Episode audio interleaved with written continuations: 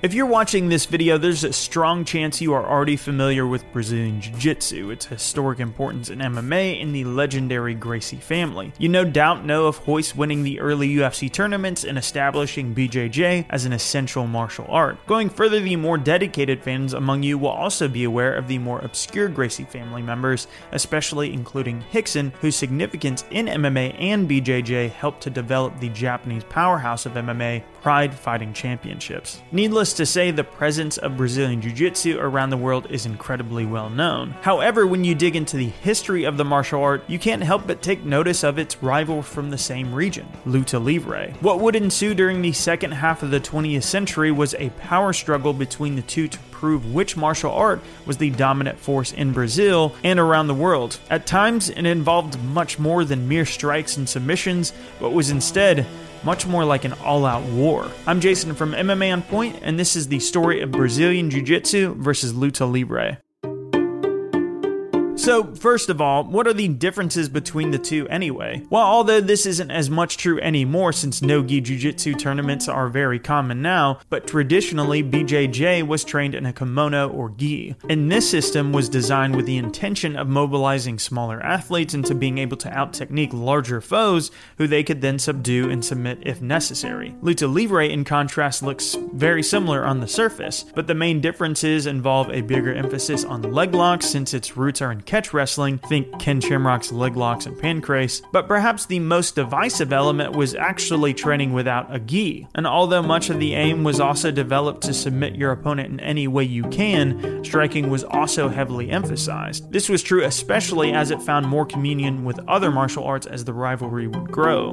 But why does the lack of a gi matter so much? It's just clothing, right? So why was it so disruptive? Well, it goes far beyond the simple cosmetics of it. You see, gis in the BJ BJJ system itself was highly expensive in Brazil at the time. When you delve into the lineage of the Gracie family themselves, who modified the original Japanese art, you might be surprised to learn that their family tree originates from Scotland and their move to Brazil in 1801. It all started with George Gracie's immigration from Scotland. In fact, he had red hair and hardly even resembles many of his descendants now. The significance of this is that the family was associated with wealth since their move out of Scotland to Brazil Brazil, and his grandson Gustavo Gracie married into an affluent family in the region who was also very prominent in the political arena. Gustavo was the first man to study traditional martial arts in the early 1900s with a Japanese immigrant by the name of Mitsuyo Maeda. He's also the man that taught his sons. It's this that began the family tradition in the sport,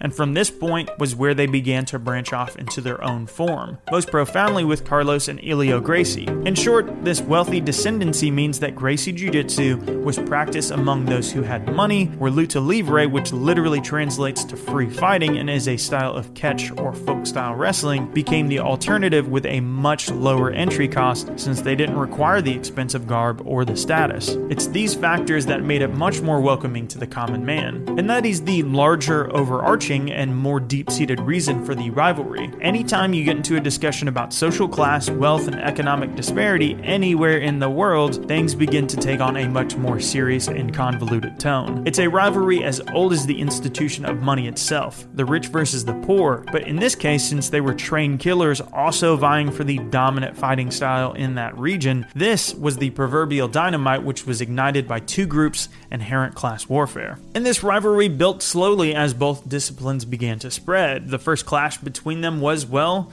a peaceful one, outside the ring at first. It featured another George Gracie, not to be confused with his great grandfather of the same name, and he actually has the whole Jorge George name pronunciation debate going on. This might remind you of someone. Give him the three piece with the soda. Well, this George, who is Royce's uncle for context, met Luta Libre's founder, Euclides Hatem, also known as Tatu, in 1940. His nickname, literally translating to the armadillo, had made a name for himself by defeating and submitting various other specialists with his no gi submission catch wrestling approach, which was enough to garner the attention of George Gracie, who issued a challenge, a regular custom back in those days. So, Tatu accepted and handily defeated Gracie with a wrist lock.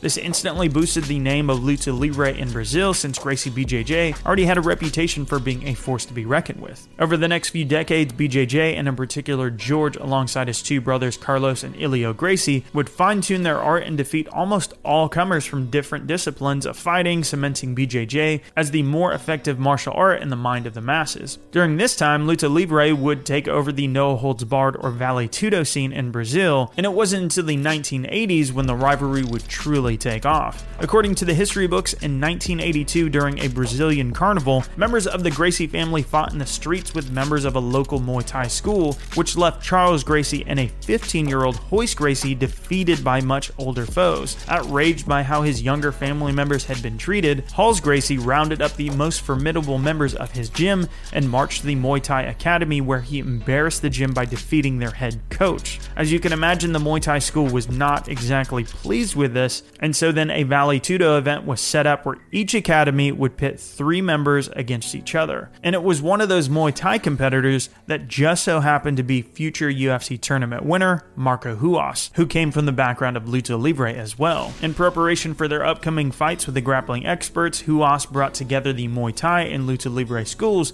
which proved to be pretty smart as the BJJ fighters were heavily favored and they would be held to a draw overall. As a result, Jiu Jitsu's reputation was damaged for a while. The Muay Thai's academy involvement essentially ended here, though, as it was Luta Libre that would carry the torch forward from this point on. Following the success of the faction in recent competitions, it was being discussed how the great Rickson Gracie would fare against the elite Luta Libre fighters. Rickson was planning on moving to America but did not want to leave without this question being answered first. So then he challenged Marco Ruas himself, but he actually wanted too much time to prepare, so instead he targeted a young rising Luta Libre talent and Hugo Duarte. With the suspicion that Duarte might have tried to avoid the fight, Rickson confronted him on a beach in Rio de Janeiro and slapped him, all because he knew he would have no choice but to retaliate. Rickson fairly comfortably mounted and then forced Duarte to quit, although Duarte himself claims he was kicked and had sand in his face by the surrounding BJJ guys. Regardless, the footage was used to help promote Gracie Jiu Jitsu in the aftermath and put Lucha Libre on the ropes. Naturally, Duarte took this personal.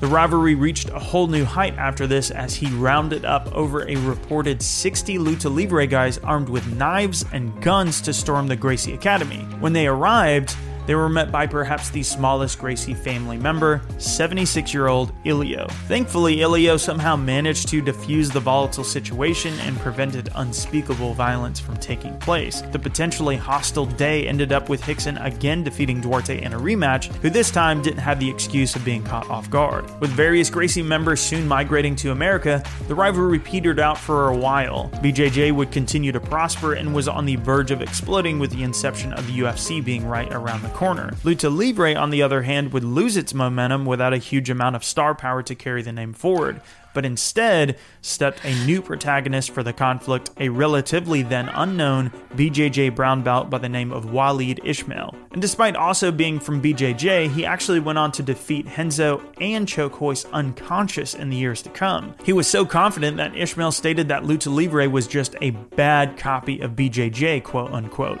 This was picked up by a major Rio newspaper in April of 1991, which sent the Luta Libre crew into a rage. So, next, something that you might have guessed happened. It's already a running theme of this rivalry. They gathered up their most intimidating fighters and invaded Robson Gracie's academy, which resulted in a Vale Tudo duel between the two teams. Because of injuries, there were only three scheduled fights, with Jiu Jitsu naming Ismail, Fabio Gurgel, and the future UFC champion Murilo Bustamante as their competitors. The event was aired on national TV with bragging rights up for grabs, and sure enough, it was BJJ that picked up a clean sweep of wins with a huge boost of popularity as a result. After this television spectacle aired, the conflict began to fade as Royce Gracie conquered the early UFC tournaments in 1993 and 1994, establishing America as the new premier battleground to put your skills to the test on. The surprising success of Gracie Jiu Jitsu drew the attention of Sheikh Tahnoon, who would later go on to found the prestigious submission grappling organization ADCC.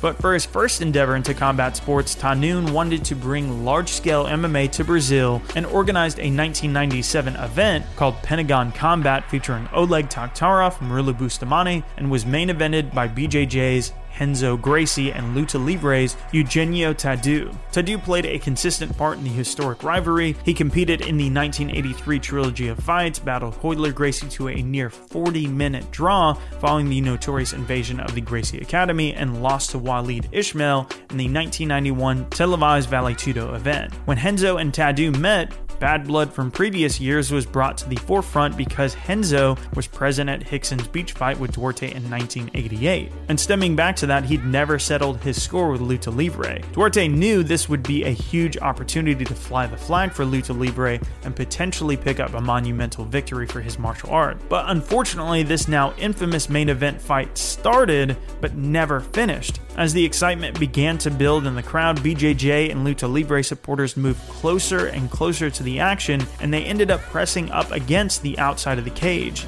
Before the fight would come to a conclusion, Renzo explained to MMA Fighting that he was kicked through the fence by a fan, so he retaliated, and then a mass brawl broke out in the entire arena. The room was completely destroyed, people were injured, and even gunshots were allegedly fired. This whole sequence of events made international news, with even CNN in America covering the riot. The whole fiasco caused Tudo to be immediately banned in Rio de Janeiro. Following this insane climax of the battle between the two disciplines, thankfully cooler heads would prevail and no wild animosity arose again. Perhaps it was this moment that made everyone realize that things had gone too far. Jiu Jitsu continued to grow with the Gracie name and the growth of MMA in general, while Lucha Libre was largely absorbed into the Vale Tudo scene with much less individual recognition moving forward. Many of its unique techniques are still widely taught to this day, but there's a reason why Bruce Buffer is no longer introducing competitors from that martial art. Indelibly, the two have left an everlasting impression upon the other, as it's noteworthy that over the years, BJJ would begin to adopt a no gi side of the sport while putting a larger emphasis on leg locks. But by no means has Lucha Libre died. Strikers like Darren Till and Jose Aldo, who earned his black belt from Marco Ruas, have trained Lucha Libre's techniques extensively. But there's no doubt about it, Jiu Jitsu won the war against Lucha Libre over the course of their near 60 year long rivalry, and it continues to be an absolutely essential martial art for anyone looking to be successful in MMA, especially from that region, with its roots firmly established in the sport. It's this rivalry with Lucha Libre that helped push BJJ and the Gracie family towards MMA through the early days with their competitive battles and trying to push the martial arts further. It's this that's one of the largest contributing factors to the sport that we all know and love today. I'd like to give a huge shout out to Max Randall, who probably has the stickiest keyboard for both personal and business reasons because he's on it all the time. You can follow him on Twitter at max underscore Randall. And I'd also like to give a shout out to Charlie Howard, who helped me write this video. You can follow him on Twitter at MMA underscore Charlie, or you can Thanks for watching my list, guys. If you enjoyed the video, subscribe and like. We upload at least three videos per week about MMA, and it really helps us out when you do so. If I missed anything on this vid, let me know in the comments, and feel free to follow me on Twitter at Jason the Heart or follow the official channel account at On Point MMA. Thanks for watching so much, and I'll catch you on the next video.